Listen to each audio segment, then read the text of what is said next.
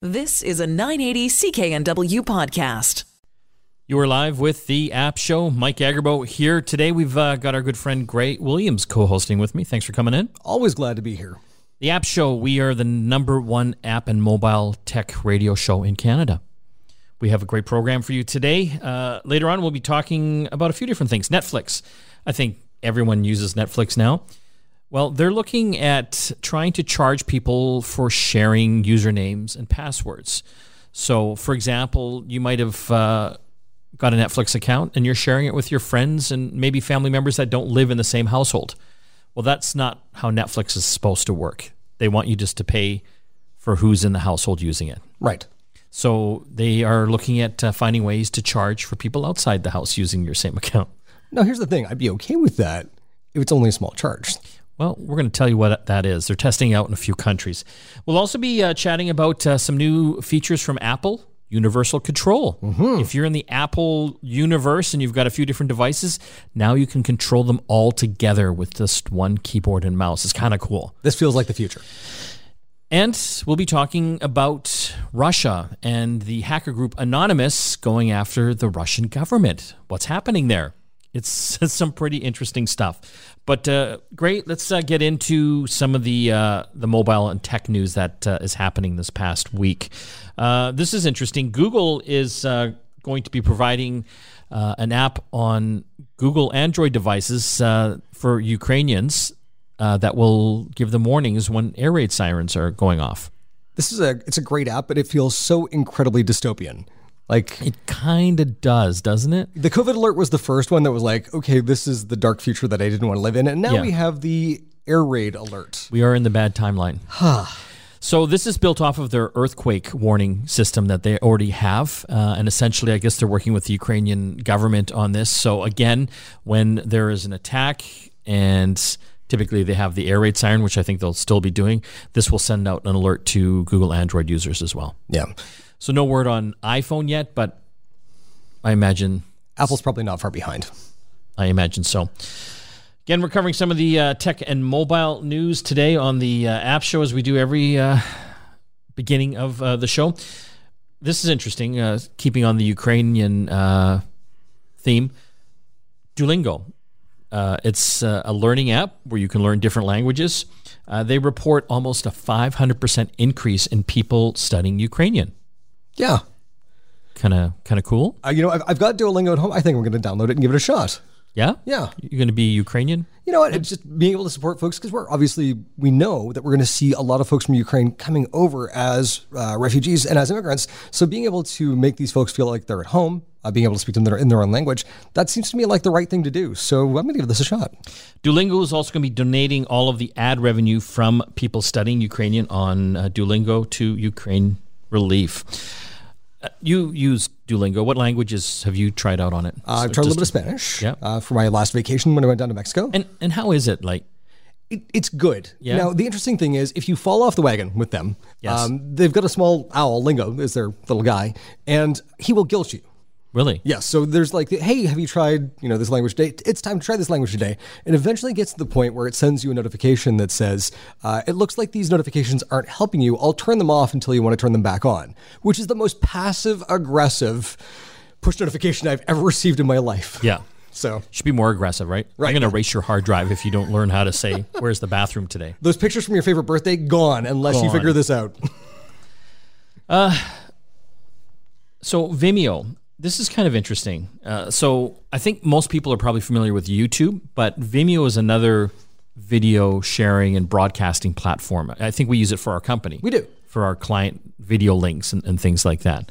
So they're basically telling creators now to suddenly pay thousands of dollars or leave the platform. Yes. So this is a move in pro wrestling. This is known as the heel turn, right? Where you have somebody who was a good guy and turns into a bad guy. Vimeo, this is a huge heel turn for them. I've used Vimeo for years, and I found that it's a great platform. It feels like the classier YouTube. Yes. Right? You know, there's not as many ads. There's no really crazy going down the rabbit hole, weird conspiracy things. It was for good quality video from creators who were making things that were just a little bit better than YouTube. It was kind of bougie. And so they've come out and said, oh, we're not for creators. We never have been. We're a business-to-business platform for sharing videos. Kind of like what we do with the company. Yeah. But you know, people out there have been putting on high quality video. They've been getting tons of traffic, which costs Vimeo a fair amount of money. I can imagine so, yeah. We get that. But, you know, to come out after this and say, you've got 30 days to figure this out, this is like, I haven't gone from loving a company to hating a company so quickly in a very, very long time. I wonder what that means for us. I haven't looked into that yet, but there's a great article on TheVerge.com, and they talked to one creator. She was paying apparently $200 a year. Mm-hmm. To broadcast her videos. But because she was up in the top 1% of, I guess, views. Yes. Obviously, that takes up bandwidth. Her $200 a year has gone up to $3,500 a year. Which, to me, is so bizarre because, to be honest, like, you and I are about to review whether or not Vimeo actually serves our needs, because if there's a possibility that we might end up with a $3,000 a month bill. Oh, there's some that are like $7,000 their bill. I mean, it's up there. Why would you stick with this company when you could pull the plug right away? Because at some point you may get us. I would just want to find the right service right now. Doesn't seem stable, right? Yeah, this seems like such a bad move. Like somebody really misread the room. Just bad call, Vimeo. Heel turn. Boo. So. We're talking antivirus software now here. Kaspersky is a popular antivirus security software that people use. Germany is warning against using it now. Yeah. Because it's from Russia. Yes. And I mean, it's always been from Russia, but and here's the thing. Kaspersky rose to power, especially here in Canada, because of Best Buy and Future Shop. They had a really great deal with the merchants there that it was being included with systems for free. And at the time, Norton Antivirus and McAfee both were these really bloated pieces of software that were constantly trying to get you to buy new subscriptions and buy new features. So Kaspersky popped up, and it was this lightweight antivirus. And the folks over at Kaspersky Labs do really good research on finding malware and viruses. Yeah. The problem is, like any other company in Russia, you get too popular, and all of a sudden, the FSB, the sequel to the KGB, comes knocking. It's a little like what we were worried about with TikTok and the Chinese government.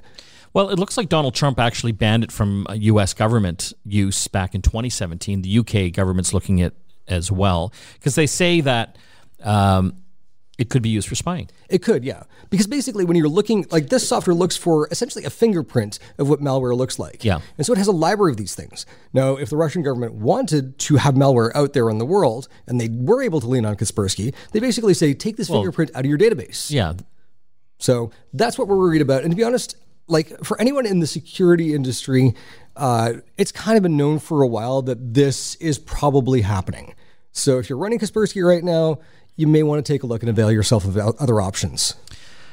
It's a crazy world we're living in right now, eh? Yeah. I mean, now we're paranoid about China and Russia, and this essentially like this is. You got to watch out for the Swiss. The Swiss, they're just You have no idea what's actually in that chocolate. I'm kidding, Swiss folks. It's hard, right? Because you know we've become so global, and now we're just going back to paranoia again. Well, and it's rightfully or wrongfully, you know. It's an evolution of the Cold War. Yeah. Right? Like this is an arms race for sure. But the interesting thing is now, in addition to nation states, we also have companies that are operating on pretty much the same level. So, you know, as the little folks out there, you know, retail investors and ordinary people, we've got not just our own governments, foreign governments, and then these multinationals to worry about. Yeah, it's a concerning time. So, you know, finding things where there is something like Kaspersky that may be a risk, you can probably help yourself by not taking part in using that software. We have a lot more to talk about on the App Show today. We will be covering the ongoing conflict with Ukraine and Russia. Russia has invaded Ukraine. A lot of cyber warfare happening as well to the combat. Mm-hmm. And typically Russia, I think, has been pretty good with that, haven't they? In the past, yes. Yes. So coming up in our next segment, we're going to talk about how that's going against them now. It is. The anonymous hacker group waging war on Russia. Well, we'll give you the lowdown on what they're doing and what it all means. You're listening to The App Show here on the Chorus Radio Network. We'll be back after this. You're back with The App Show. Mike and Gray here. We're going to talk about hacking, cyber warfare, and the conflict in Ukraine right now. Russia, well known for their cyber warfare activities and hacking. They've been blamed for the whole election interference in the U.S. And they've been, I guess, attacking in a cyber way Ukraine for a number of years now, but it looks like that's being kind of turned on them now as well. Yeah. I mean, famously, Russia actually did interfere with the election in Ukraine, but they weren't successful. And the weird thing about this is that they had looked to install a pro-Russia candidate who actually received less than 1% of the vote.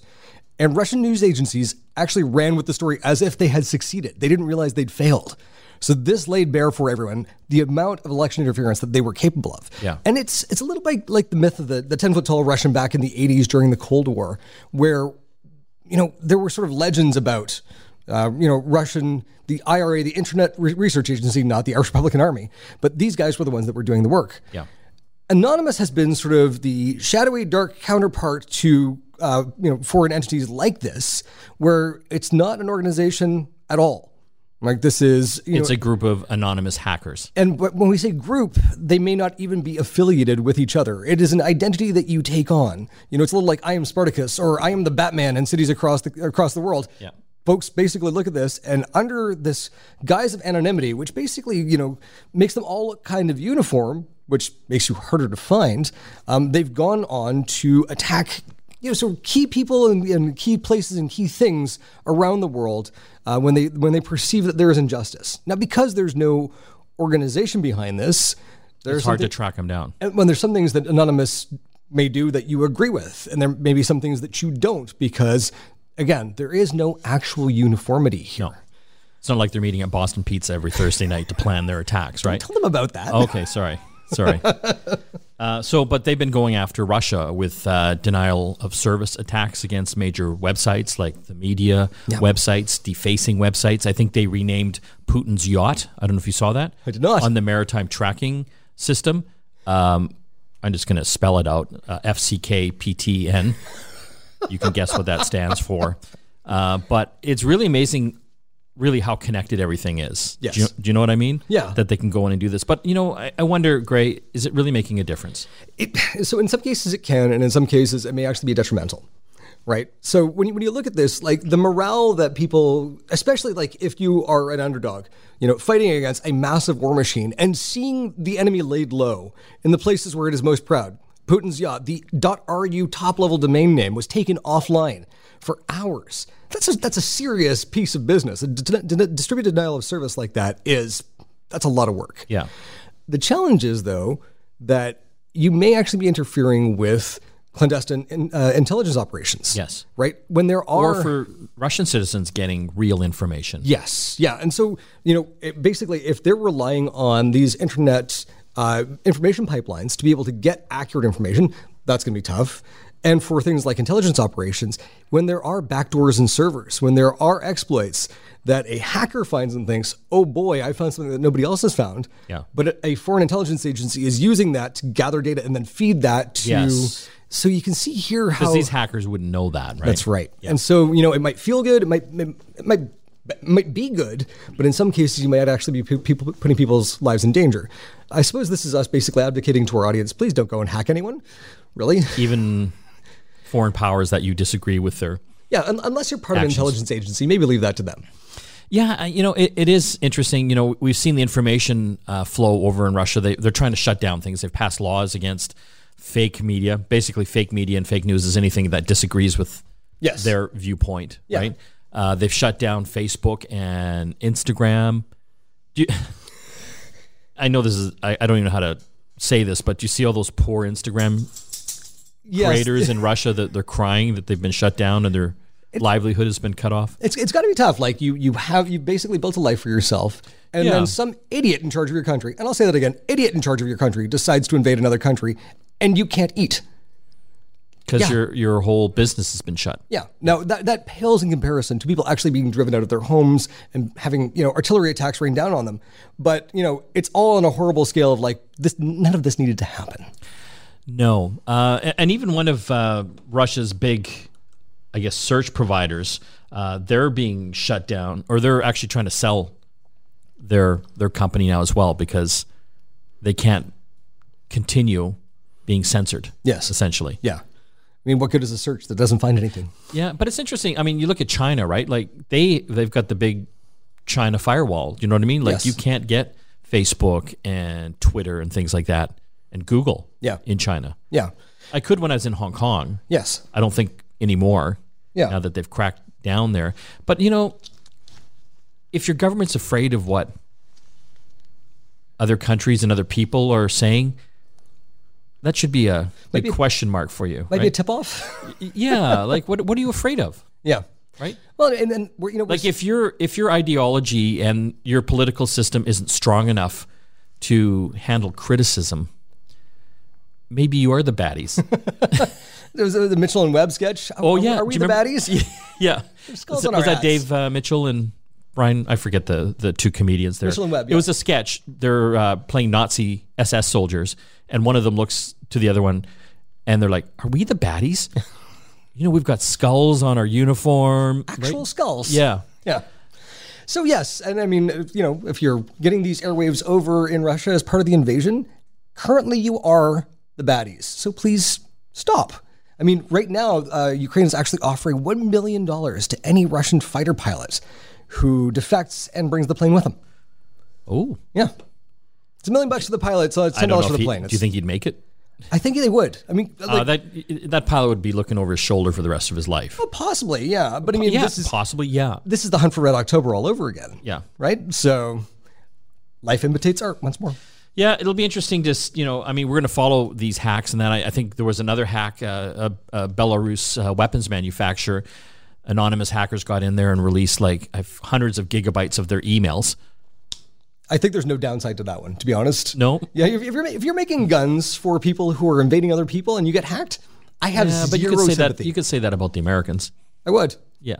Okay. I think you better look over your shoulder. Well, you know. Yeah, no Disneyland for you. Oh, shame. Oh. The seatbelt came off in Space Mountain. Weird. It was my last trip to the Galactic Empire. Oh. Exactly. Yeah.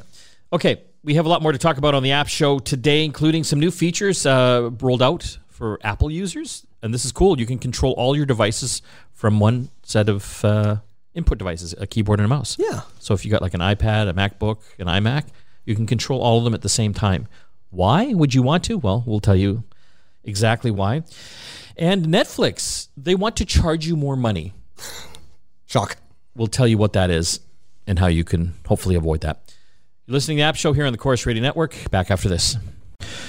You are back with the program. Mike Agarbo here.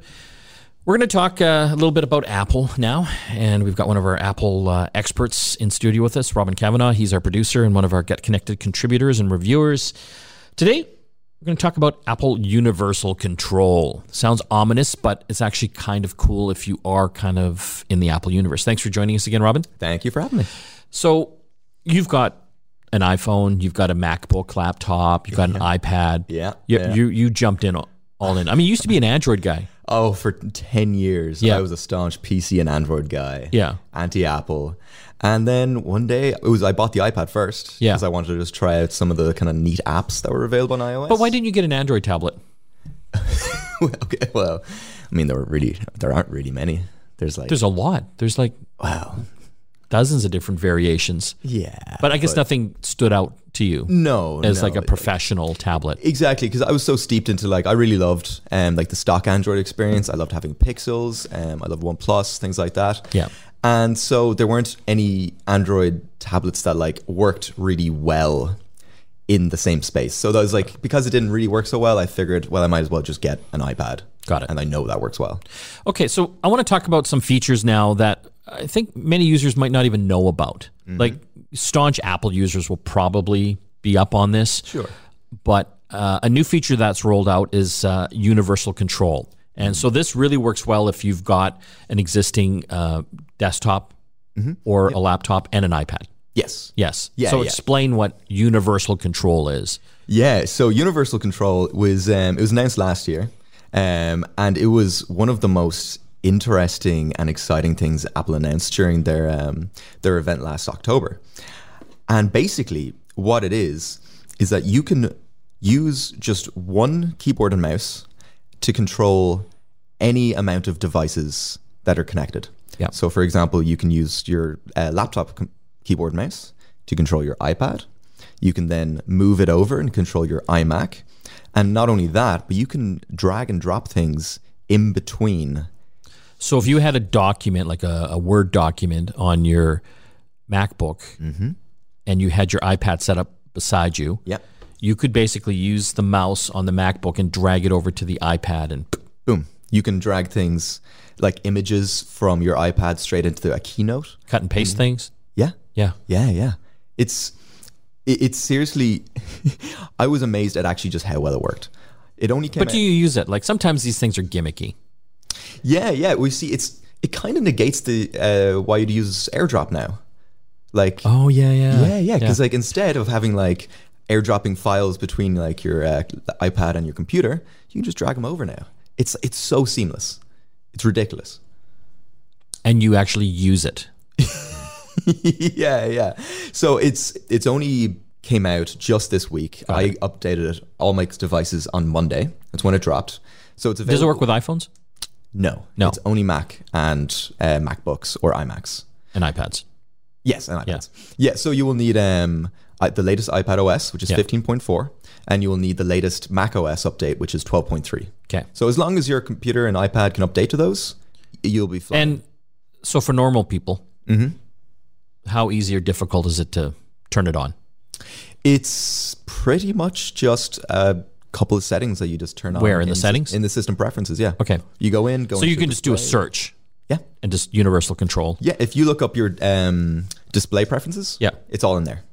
So there's another feature that I've seen you use quite a bit now called Sidecar. Yes. And it's kind of similar, but it turns your iPad into a second monitor. So you can kind of stretch your laptop, your MacBook, or your iMac onto that iPad. Yeah. Yeah. Yeah. So this has been around for just a couple of years now. And like you said, it just turns your iPad into another monitor. Yeah. So a lot of, like, the way I use it is I'll have maybe like Chrome open on my MacBook. Yeah. And then I'll have like my files page or like an email open on the iPad. Got it. And so I can just kind of float between both. And that works wirelessly as well. Yeah. Similarly with Universal Control, they both work wirelessly or wired.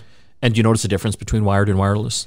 Yes. Yeah. Yeah. So like no matter what, wired's better. Wired is always better. But it's not a big deal. It's just a cable. Like it's just one cable. Yeah. One cable. Okay. And that will power the iPad as well. Okay. So they seem similar. Do you find that you're using them for different reasons? Yes. Yeah. Yeah. So this is something like I haven't explored Universal Control to its like max, to its most that you can get out. Yeah. Because it just kind of came out. It just came out. Yeah. But there's some like really cool things that I even tried doing. One of the neatest things I think is basically if you're working in different suites or like app suites between your iPad and your iMac. So the example I'll use is if you're say like drawing things in Procreate. Yeah. Which is a program for drawing. iPad. Yeah. It's like a digital art program. Yeah. And so if you use that, you can literally click and drag your artwork from the Procreate app and drag it all across over onto your iMac or your MacBook, and then drop it in either Keynote. You can drop it into Photoshop. You can drop it as if it's just an image. Yeah. It's seamless. So it saves you time. Saves you time. Yeah. Yeah. And then where that differs from like Sidecar is I'd use Sidecar more so if I'm doing something that's like very Mac-centric and I just very specific to the Mac. Yeah, yeah. Exactly.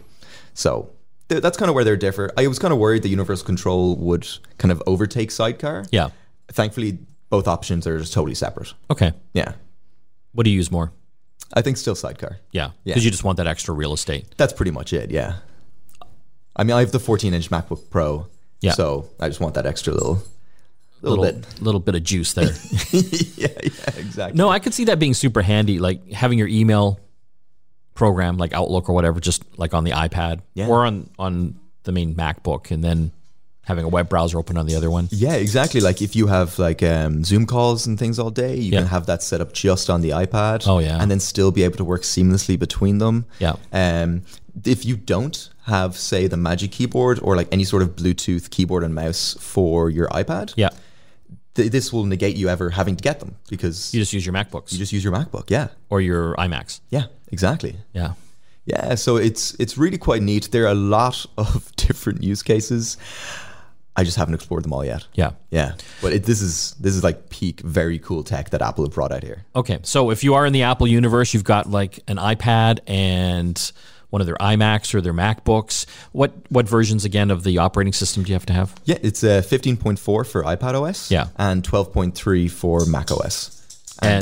And you could figure it out pretty quickly. Yeah. And normal people can figure this out. Normal people, yeah. Go through. Just go into your system preferences. Everything is labeled right I'm there. Becoming more and more normal. Or maybe it's my lack of patience now in figuring stuff out. Like in the old days, I'd spend hours trying to hack into things and figure out, you know, how to use it. Yeah. Now it just needs to work, because if it doesn't work within like 5 minutes, forget it. Yeah. Yeah. No, I feel I mean, like, honestly, for brand new tech that just came out, it works so well. And still technically in beta. How do others compete against that, do you think? You know, like in the Windows world, that's hard because there's so many different manufacturers and they don't control their entire ecosystem, right? They don't, you know, and I've explored that as well before, trying to get these kind of things to work with PC. No. And it's just... I wonder with Windows 11 now and being able to load Android apps into Windows 11, that's a feature coming. Yeah, it's coming soon, Yeah, will we see something like that? Hopefully. I mean, I'd love to see that used with the latest Galaxy Samsung Tab. Yeah, the S8, the they're the closest to actually having like an Apple type ecosystem. Exactly. So maybe if they brought something out with their Galaxy Book, and that, so you could have two massive displays. Oh yeah, that would be super cool. Because their new tablet, 14 inch, like 14 inches, That's like nuts. That's like a TV, right? Like a little TV. Yeah. We've been talking all about Apple's new Universal Control feature that's available on iPads and MacBooks and also their iMacs, allowing you to basically use one mouse and keyboard to control all of them at the same time seamlessly. Mm-hmm. Sounds like magic, but it works. We're going to have to take a break. When we come back, more Tech to Talk. Stay tuned. You were back with the App Show. Mike Agarbo here with Gray Williams. Netflix, it's the 800-pound gorilla when it comes to streaming. Mm-hmm. They were kind of the first big one out there. They continue to be the dominant ones, but there is a lot of competition now. Look at Disney+. I think they've got over 130 million subscribers, like within a matter of a couple years. Like, that's pretty amazing. Yeah. But they've gone all in. Like, the amount of money, can you imagine how much they're spending? Like, on all the Star Wars series and the Marvel series. Like, these series are like feature films. They are. They're like 10-hour feature films. Yeah. Costing them billions of dollars. Amazon's in that game. And they all kind of share something similar. They've got their streaming plans. So Netflix, what is it, around $18 a month? About that, yeah. Yeah, and that gets you 5 simultaneous streams. Yes. You can pay less if you just want less streams. And streams meaning... Well, this is also 4K. 4K, yeah. Yes. And streams meaning how many people can be watching Netflix at the same time. And so in my household, and I'm going to out myself, Gray. Yeah. We have 5 people. My wife, myself, and my 3 kids. They're kind of grown up now. Yeah. And there's really only one at home still. Okay? But 2 of them live on their own. But we still share the same Netflix account. And per, I guess, the user agreement, it's only supposed to be for people in my household to be on the same Netflix account. Sure. Right? Yeah. So theoretically, they should have their own Netflix account. But, you know, we like to save money. Yeah. So there are millions of people doing this. And so Netflix, obviously wanting to increase their revenue, they want to find ways to charge people for that. And I guess that would be pretty easy, wouldn't it, Gray? Yeah. Would it? Like, they're I guess, checking your IP address for your house. Okay. So my IP address for my house is great. Yeah, but what if I'm traveling? And what about work? What if I'm working at work? Yeah. How would they know who's who? Like, I watch Netflix literally when I'm on the SkyTrain. Yeah. I watch Netflix when I am here at work, when I'm supposed to be actually doing things. Oh, geez, I just said it myself, didn't I? Yes. You know, and so now here's the thing, you know, my partner, her mother, comes over every once in a while, and she watches the dog at our place when we're away. Yeah. But she also will watch it at her place where we watch it with her when we go over to visit her. Yeah. So question, Netflix, how much time do I have to spend in my own home for it to be considered my own home? So, yeah, it's very nebulous, right? Yes. I get where they're coming from, though, right? Because I know a lot of people that have basically, you know, between 4 people sharing a Netflix account. Yeah. And they're not even family. Which, you know, here's the thing. Is it really costing you that much money? Like, would these people not have Netflix if they didn't have the account? Would they actually see the value? Okay, so, Gray... Take a stab in the dark. Like, if you had to estimate how many people, let's say they had 200 million users. Yeah. What percentage do you think are kind of sharing when they're not supposed to? You know, I think like in low scale sharing, maybe like sharing with one other person. Yeah. Probably at least half.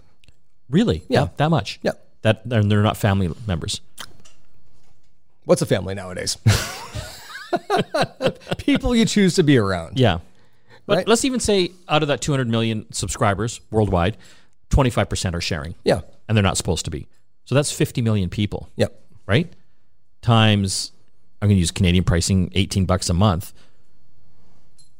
That's like $900 million. So that is... That's almost $1 billion. That's if each one of those people was to go out and get their own high definition, 4K definition, $20 a month for stream Netflix, which they wouldn't. No, but some would. So... Anyway, could you agree that it's probably $500 million in revenue? I would say so, yeah. A month? Yeah. That's a lot of money on the table that they're losing. So here's the thing. Why don't you make it easy for me? Because Gabe Newell of Valve Software said that piracy, which is what this is. This is digital piracy, streaming piracy. What this is a customer service issue, right? These people are not going to all pay $20 a month for their own individual accounts. No. And I don't want them to pay that $20 a month either, because I'm paying the $20 a month for the stuff that I want to consume. And either way that's happening, I'm paying that. Yep. But let's say for, Ray's mom, we want an extra account, charge me an extra $3. Okay, so here's where it gets interesting, Greg. Right. So they're testing this down in South America, in Chile, Costa Rica, and Peru, because I guess they don't care about pissing off people down there. Do you know what I mean? I've known a lot of folks from South America, and I would actually be scared to do that. So subscribers down there will get prompts to add an extra viewer to their package at a discounted price of $3 US a month. Reasonable? I think so. Yeah. Now, here's the thing. I'm not going over my number of streams count. So that one to me is like, you're asking me to add an extra viewer? I'm not adding an extra viewer. Yeah, there's only five of us total. Okay, so if you've got... your partner's mom on there on your account, you're cheating. Yeah. Cheating according to their rules. Well, I'm sorry, there was a terms and conditions that was in too small of a font on my television for me to read. It is their sandbox. It is their sandbox. For sure. Yeah. Yeah. And, it's their sandbox and it's my internet. Right? So here's the thing, Netflix. We can make a deal here, right? I'll give you a little bit of extra money. I don't think you're in the power position. But I am, because I have a VPN and I know how to use it. And we also have a broadcast mechanism here where we can tell everybody in Canada how to use it. Yeah, but okay. Normal people aren't going to do that. You'd be surprised. Some of the least tech-savvy people I know will work really hard to steal movies and TV. Okay, but I would say the majority of people don't want to, because they don't want the hassle. So here's the thing. Why are we having conflict at this point? At this point, it's just like, okay, look, Netflix, I get it. You want a little more money. You've racked my rates up from like $11 a month like 6 years ago to like $20 a month. That's not an insignificant sum, and I paid you that. Now, I'm taking care of my friends and family. You want a little bit more money out of me? Great. Let's settle on price, because that's all we're talking about. So what is the price? That's exactly what I'm saying. $3, that's US. In Canada, it'd be $5. So $5 a month, $60 a year, and they can shut up about this. Take my money. Easy, right? Okay, so this is a snowball. Okay, Gray? Yeah. When Netflix figures it out, that Disney, Amazon, all the rest of them will do the exact same thing. So it's not $60 a month anymore. Yeah. Extra. Well, $60 a year. Mother-in-law. Yes. Sorry, a year. Yeah. It's hundreds of dollars, because I know you've got a lot of subscriptions. So do I. Yeah. But I don't share all of them with Penny. I share mine. Yeah. Well, no, like Shudder is not appropriate for Ray's mom. No. She's not going to be into it. No. Anyway, a lot of money will suddenly flow into the pockets of these big streamers. In the next 2 years, it's going to happen, Gray. Yeah. If you are sharing accounts on Netflix or any of these streaming services, even Spotify, like once they see Netflix get away with it, it's all going to happen. And really what it comes down to is just the viewership that's happening outside of the home, or the listenership that's happening outside of the home. If you've established that it belongs to somebody who's not me, and I can prove that it is me, now we've got a problem. So tread very carefully, streaming services, because a lot of us do actually have more than one residence or go in more than one place and enjoy these things. I know. I just wonder how they're going to figure that out. Yep. And this, again, between this and things like VPNs, it's an uphill battle for them. So maybe we just call it even on a couple of bucks and we're all happy. We're going to have to take a break. When we come back, more Tech to Talk. Stay tuned. You're back with the App Show. Mike and Gray here. Don't forget to listen to our sister program, Get Connected. It's also a national radio program. It's also a podcast. like the app show on our website, getconnectedmedia.com. You can also find it on your favorite podcasting sites, Apple, Google, Spotify, you name it, it's there. We urge you to subscribe. We've also got some great reviews, blogs, and videos, again, at our website, getconnectedmedia.com. I want to thank all the folks that helped put the show together, Robin, John, Nigel, Stephen, and, of course, Gray. Thanks again for coming in. My pleasure. We'll see you again next time. You've been listening to a 980 CKNW podcast. Listen live at cknw.com, the Radio Player Canada app, TuneIn, Amazon Alexa, HD Radio at 101.1 FM HD2, and on the AM dial, 980 CKNW.